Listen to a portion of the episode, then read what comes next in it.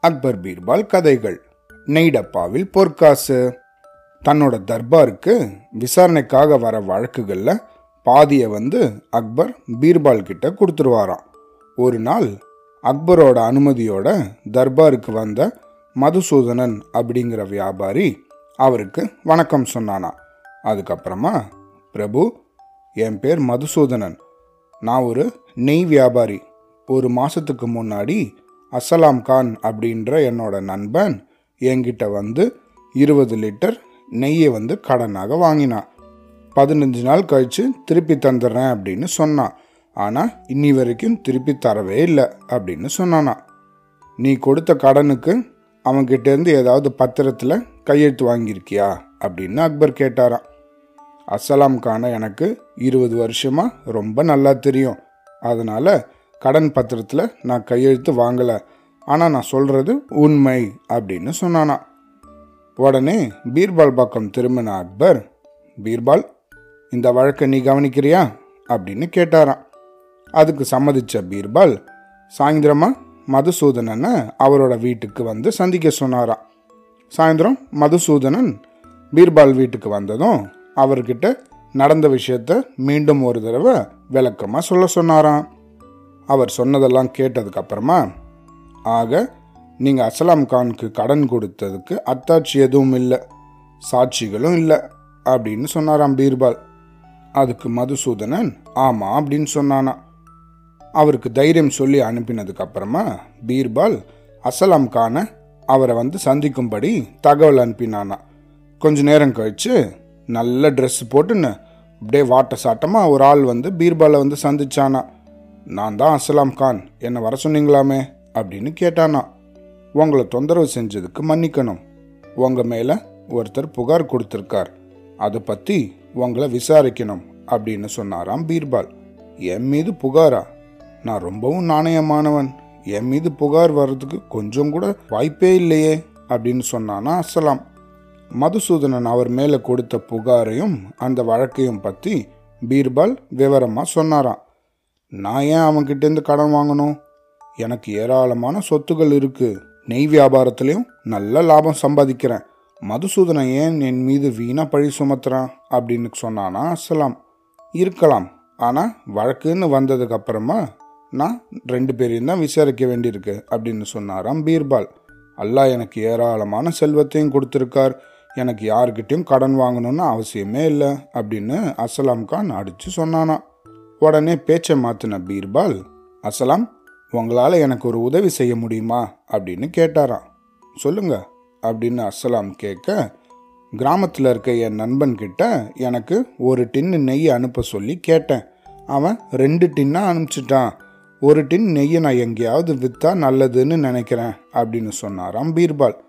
அதை என்கிட்ட கொடுங்க. அதை விற்று நல்ல பணத்தை உங்களுக்கு நான் அனுப்புகிறேன் அப்படின்னு சொன்னானா அஸ்லாம் நன்றி.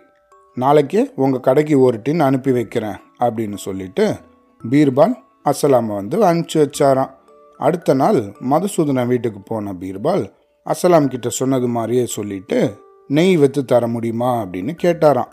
மதுசூதனம் அதுக்கு ஒத்துண்டானா ரெண்டு பேருக்கும் ஆளுக்கு ஒரு நெய் டின் அமுச்சு வச்சாராம் பீர்பால்.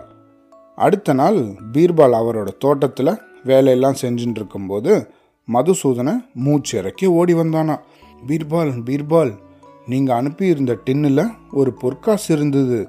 அதை கொடுக்க தான் வந்தேன். நெய் வித்த பணம் இதோ அப்படின்னு சொல்லி ரெண்டுத்தையும் பீர்பால் கிட்ட கொடுத்தாராம். அட நான் அனுப்பின டின்ல பொற்காசு இருந்ததா? நான் ரொம்பவும் அதிர்ஷ்டசாலி. நன்றி மதுசூதனன் அப்படின்னு சொன்னாராம் பீர்பால். அது இருக்கட்டும் என்னோட வழக்கு என்னாச்சு அப்படின்னு மதுசூதனன் கேட்க அதுவா நான் விசாரணை நடத்தின்னு இருக்கேன். நாளைக்கு முடிவு தெரிஞ்சிடும் அப்படின்னு சொன்னாராம் பீர்பால். அடுத்த நாள் பீர்பால் வீட்டுக்கு வந்த அசலாம் உங்களோட நெய் வித்த பணம் இதோ அப்படின்னு சொல்லி பணத்தை கொடுத்தானா அவருக்கு நன்றி சொன்னதுக்கு அப்புறமா அவரை உட்கார சொல்லி பீர்பால் அவரோட வேலைக்காரனை கூப்பிட்டு அவனோட காதில் ரகசியமாக ஏதோ சொன்னாராம். அவர் என்ன சொன்னார் அப்படிங்கிறது அசலாமோட காதில் விழலையா அதை பற்றி அவன் பெருசாக பொருட்படுத்திக்கவும் இல்லையா பீர்பால் தன்னோட வேலைக்காரன் காதில் என்ன சொன்னார் அப்படின்னா நேர நீ அஸ்ஸலாம் வீட்டுக்கு போ. அவரோட பையனை கூப்பிடு. அவரோட அப்பா பீர்பால் வீட்டுக்கு வந்திருக்கதா சொல்லு. அப்புறமா நெய்டின்லேருந்து ஒரு பொற்காசை எடுத்துன்னு வர மறந்துட்டதாகவும் அதை உடனே எடுத்துன்னு வர சொல்லி அவங்க அப்பா அமிச்சதாகவும் சொல்லு அப்படின்னு சொன்னாராம். வேலைக்காரன் அஸ்லாமோட வீட்டுக்கு ரகசியமாக போனதுக்கப்புறமா பீர்பால் அவரோட ஹாலில் வந்து உக்காந்து அசலாம் கிட்ட சும்மா ஏதோ பேச்சு கொடுத்துட்டு இருந்தாராம் எப்படியாவது டைம் பாஸ் பண்ணணும்னு ஏதோ பேசின்னு இருந்தாராம் கொஞ்ச நேரம் கழிச்சு அசலாமோட பையன் பீர்பாலோட வேலைக்காரன் கூட பீர்பால் வீட்டுக்கு திரும்பி வந்தானா அந்த பையன் அசலாமை பார்த்து ஓடி வந்து அப்பா நீங்கள் எடுத்துன்னு வர சொன்ன பொற்காசு இதோ இது நமக்கு நேற்று நைட்டினில் கிடச்சிதே அப்படின்னு சொல்லி உண்மையை வளரிட்டானா அசலாம் கோபத்தோட அதிக பிரசங்கி உன்னை யார் வர சொன்னது?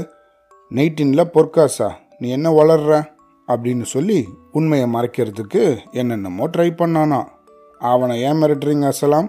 பையன் உண்மையை தானே சொல்கிறான் நீங்கள் தான் மூடி மறைக்க பார்க்குறீங்க. இந்த பொற்காசை நான் தான் நைட்டின்லேயே வச்சேன்.